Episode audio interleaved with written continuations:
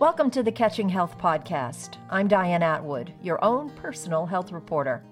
Today, our topic is the healing power of music. My guest is Kate Beaver. Kate is a board certified music therapist here in Maine. Welcome, Kate. Hi, thanks for having me. My pleasure. First of all, what does it mean that you are a board certified music therapist?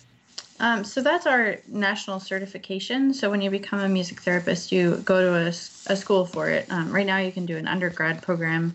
I did my master's program in New York, and then you have to take the board certification exam, which covers everything from music theory and music history to learning about different kinds of um, syndromes or diseases that people might have and how to um, assess them for the appropriateness of music therapy and then create goals and objectives. So it's a pretty hefty exam, and you have to take that every five years or do continuing education to remain certified.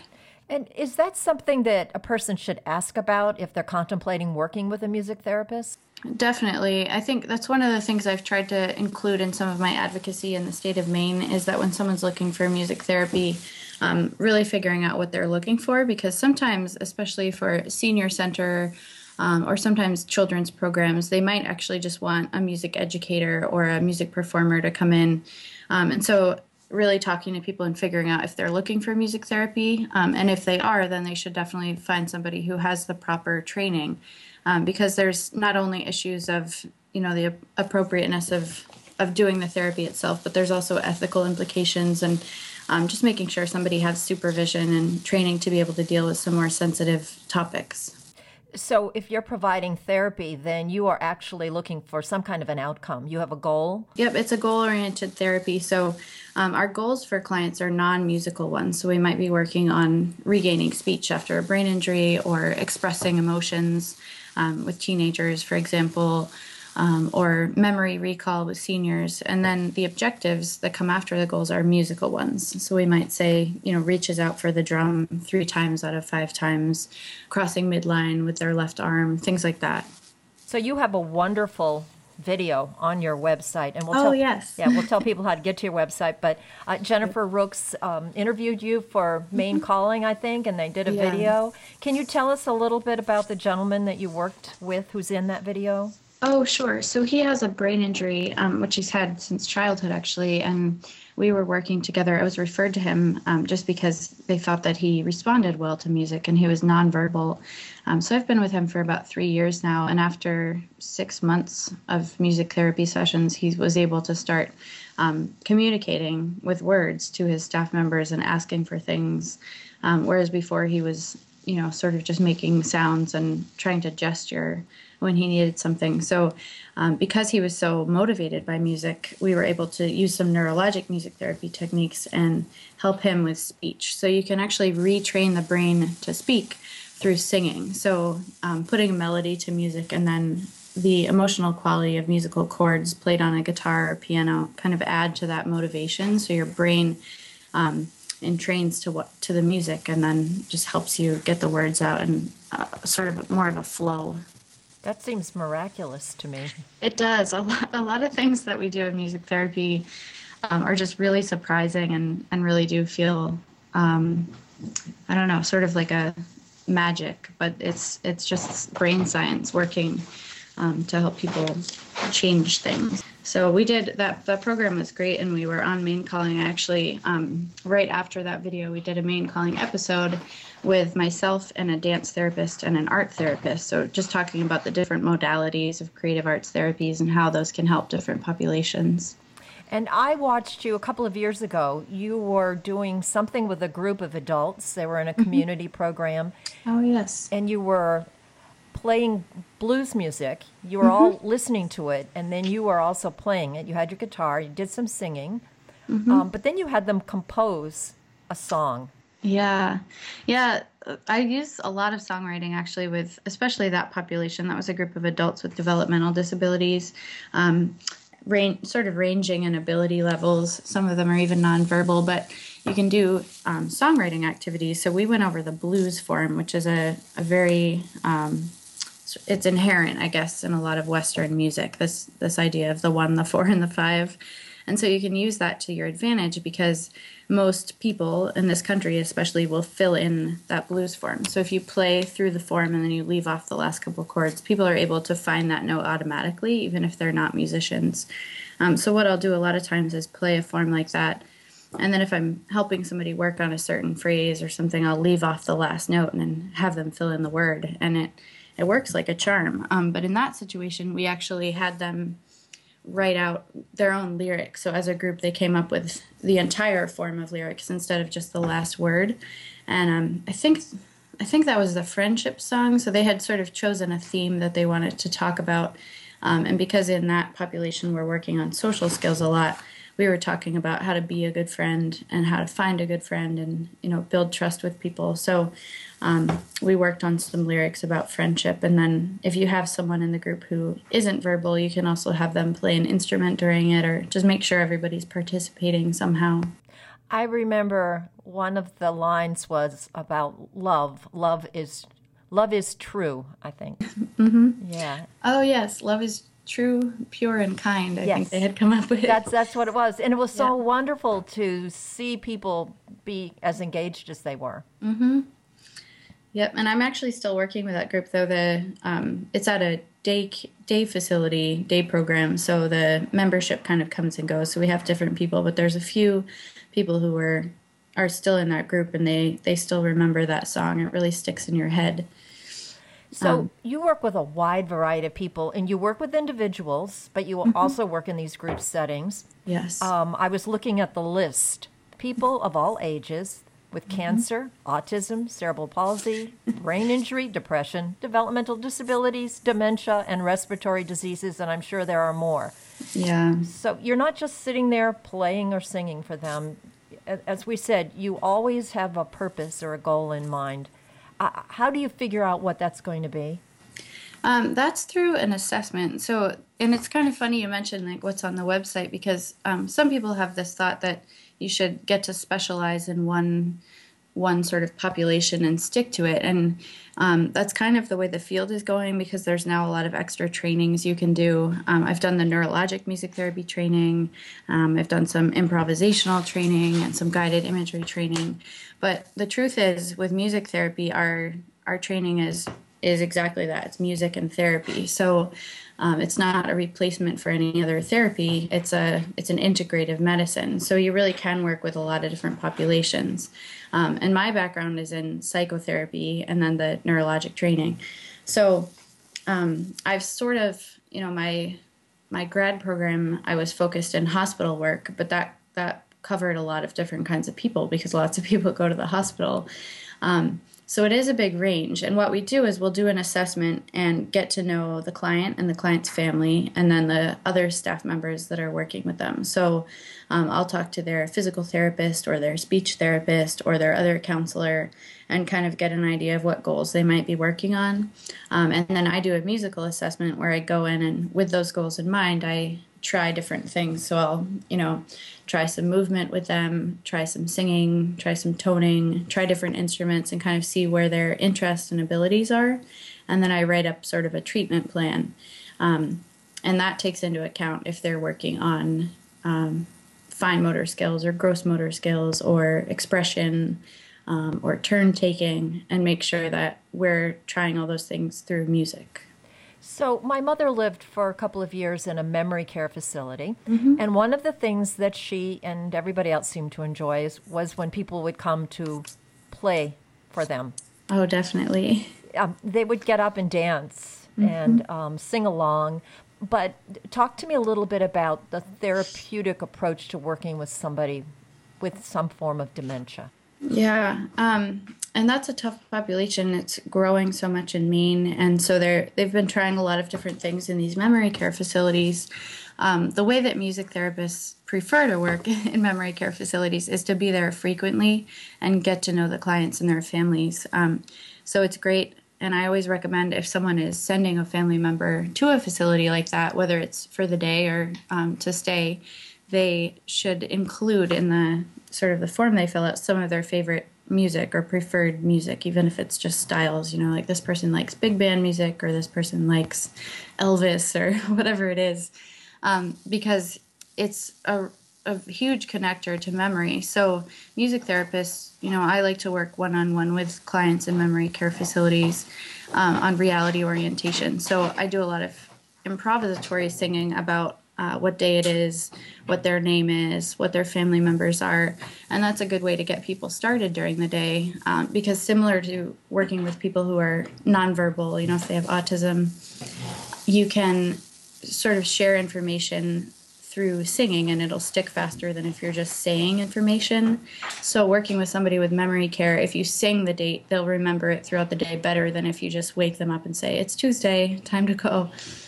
Um, that, that, that's kind of brilliant. I know there are, I think it's uh, Howard Gardner is the man's name, that we, mm-hmm.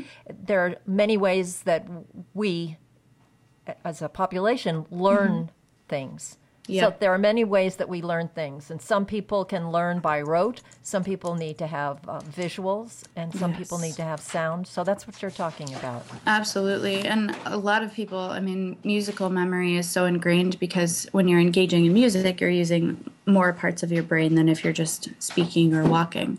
So almost everybody has some connection to it, and then there's the obvious. Uh, memory connection to music where people have their wedding song or they have this, the lullabies that their mother sang to them or things like that that really stick in your in your deep memory. So the other thing that's great in memory care facilities is um, bringing up some of those and you can have these really special moments especially if the family's there where you know i've been playing in a group and uh, i had handed somebody a you know they had drumsticks. They had one drumstick and a drum in their hand and the guy had been silent for a couple weeks of music and suddenly he reached over and grabbed someone else's drumstick so he had two and then he started this sort of marching beat on his drum and i said oh wow that sounds like a military beat. Were you in the service? And he said oh yeah. And all of a sudden he remembered the years that he was in the army and some of his friends names that he had worked with and um, just had this really special moment of kind of finding his identity again and being able to share it with the group so things like that are really special. Um, and a lot of music therapists, you know, are nervous about the uh, the iPod programs that senior care facilities are using. But I actually think in some settings it's great to have recorded music that sounds, you know, if somebody really liked uh, the Andrews sisters, for instance, it's hard to recreate that you know, just as like a guy going into a center and singing. So for them to hear it, it might really bring back those memories even more quickly. Um, but I do think there's something to be said for for live music and for the social aspect of making music in a group, you know, without headphones on, things like that. And you do a lot of that. Do you just bring your guitar, or do you have other instruments that you? Um, no, and it's funny actually because my main instruments growing up were percussion and piano. So guitar is sort of my last thing, but it's definitely the most portable. So I bring guitar and then I bring a lot of percussion instruments um, because they're so accessible for people to play, you know, especially if they've never played an instrument. But every once in a while, I'll find somebody who would play recorder or harmonica. There's a guy in one of the senior facilities that plays, brings his own harmonica and plays along to the blues, and um, so it kind of depends what people need and what I'm going for. Um, when I'm in the hospital, if I go into like the ICU, for instance, I wouldn't bring drums, but I'd bring a guitar or maybe a Native American flute or something and um, play really calming music. Um, we have some tools like the ocean drum that aren't um, musical necessarily, but they sound like you know going to the beach. So you can close your eyes and pretend you're not in the hospital. Things like that. You have a drumming workshop, I guess it is, coming up maybe in February. Oh yeah, um, I do at the Cancer Community Center. Yes, so I'm. I'm going to sign up. I, oh, great. Yes, I do work with them. I do some blog mm-hmm. posts about some of the things that they're going to be offering. Awesome. And uh, yours caught my eye in an instant. So, so we would be sitting there, and you're going to teach us how to play the drums. So I actually got a, a full set of um, Health Rhythms drums, which are this company Remo. They make percussion instruments, and these are um, really good sounding, but they're washable and they're very portable. So it's great for use in hospital settings where you don't want to be, you know, spreading germs through an animal skin drum. Um, and that stemmed out of us trying. We did a four week session, think it was this last fall at the Cancer Community Center, where we tried a bunch of different musical interventions to kind of see what people liked the best. So they did um, guided imagery and meditation to music, and they did drawing to music. They did some singing and songwriting, and then they did drumming. And people seemed to really like the drumming.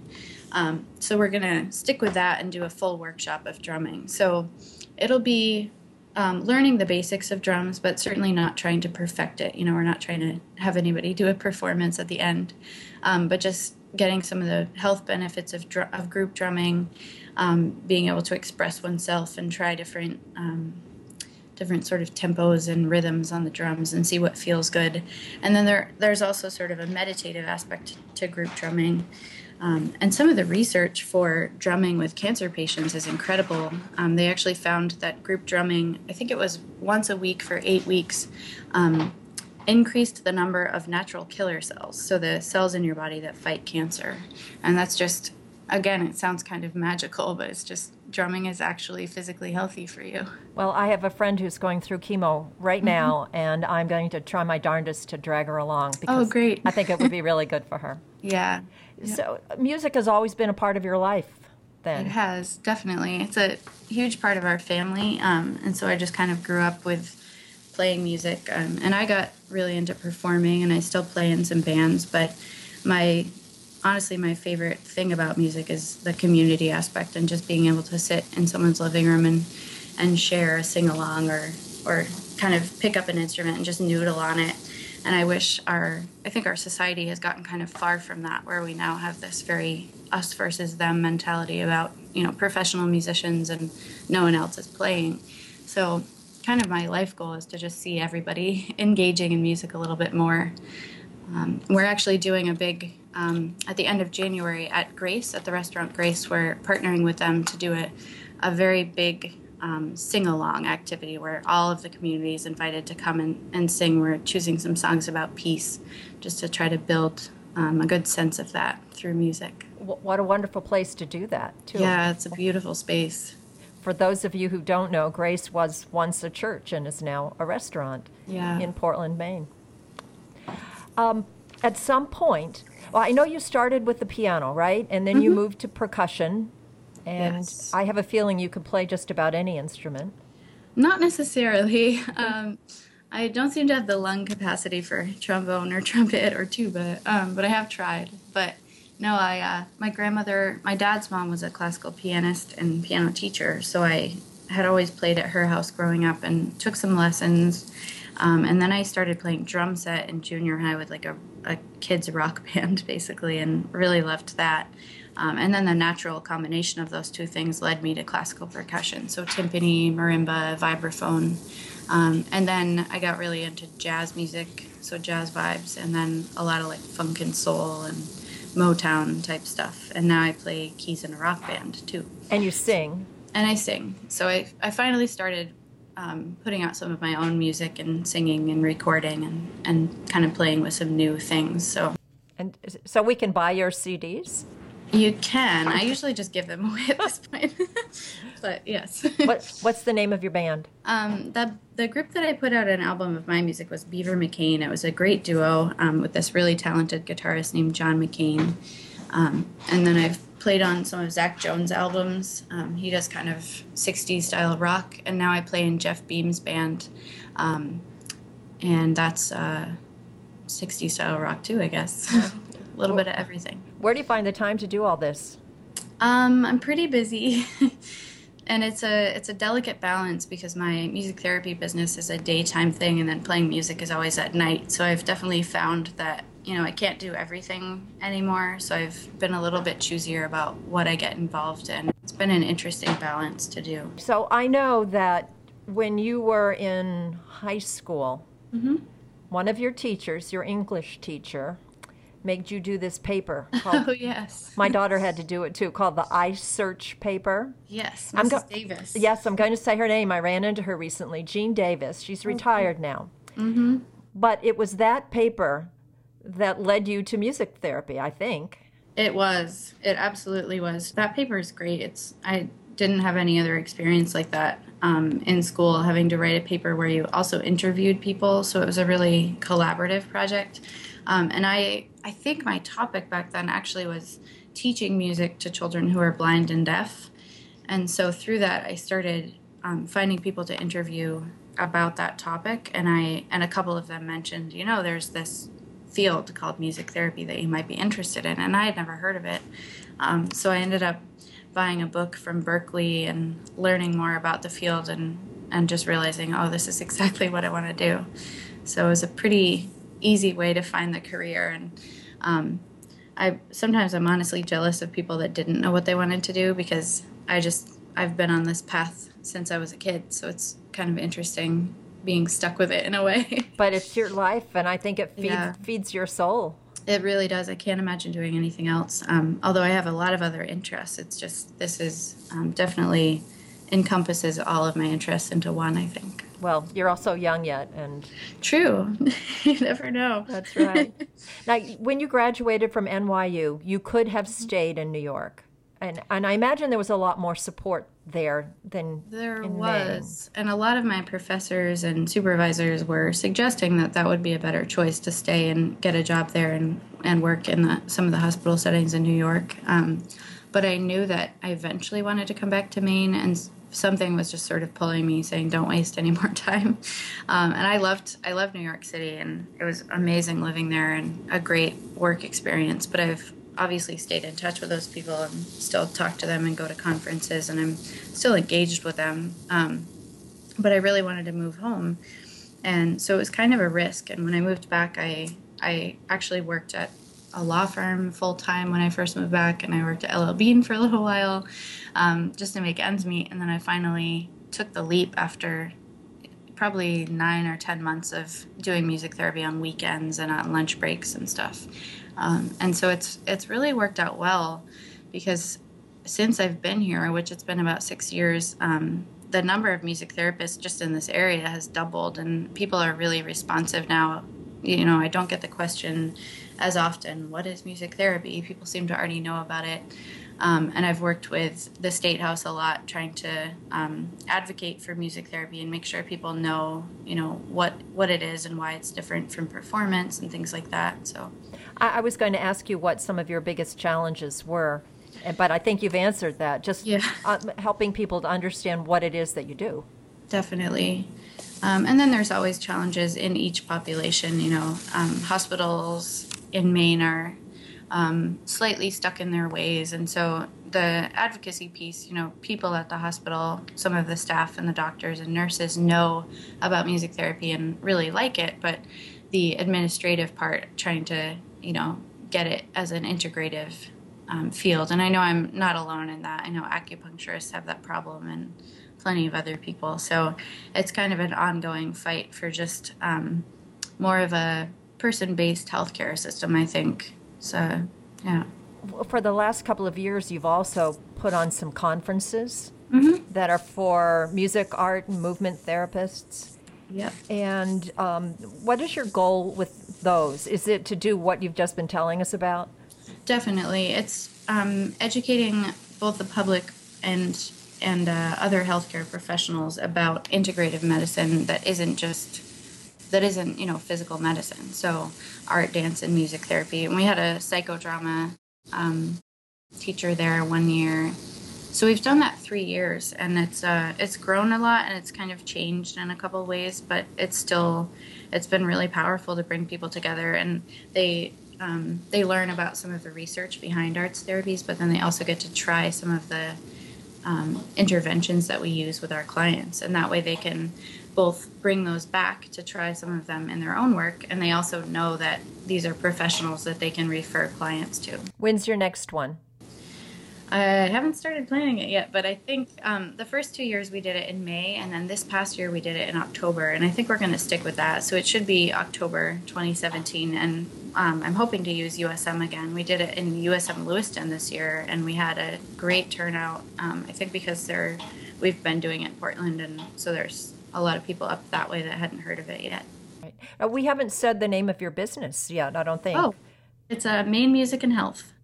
And we can find it at mainemusicandhealth.com? Definitely. Okay. Kate, do you think that we all have music inside of us? I do. Um, I run into a lot of people who are apprehensive about trying to sing or trying to play music and i never push people to because there's plenty of things we can do that don't involve someone singing in front of a group um, but the there's actually there's a statistic somewhere where I think it's less than 5% of the population is actually tone deaf. So I always argue with people like, no, I know you can sing.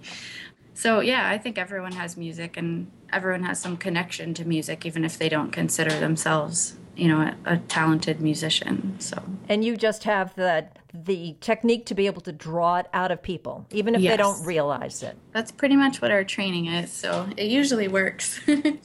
That's nice. Is there anything else that I didn't think to ask you that you'd like people to know about? I don't think so. I think it's just good for people to really think about um, other ways of, of accessing either their emotions that they might not have thought about, or if they're having trouble with a physical goal, like really thinking about creative ways to reach that goal. Um, and you know, always reach out and ask questions if you're interested in music therapy. I I'm not great at email, but I'm I'm always catching up on it and writing back to people. Well, thank you so much. I, I appreciate it. And uh, Thank I- you. Next time we'll have to do it in a setting where we can have you play Oh yeah, and that sing at the same time. Sounds good. We'll figure that out. I've been talking to Kate Beaver. She is a music therapist at Maine Music and Health. You can learn more about Kate and her work at mainemusicandhealth.com. I'm Diane Atwood, and you've been listening to the Catching Health podcast. If you have any suggestions about today's conversation or suggestions for future topics, send me an email diane at dianeatwood.com.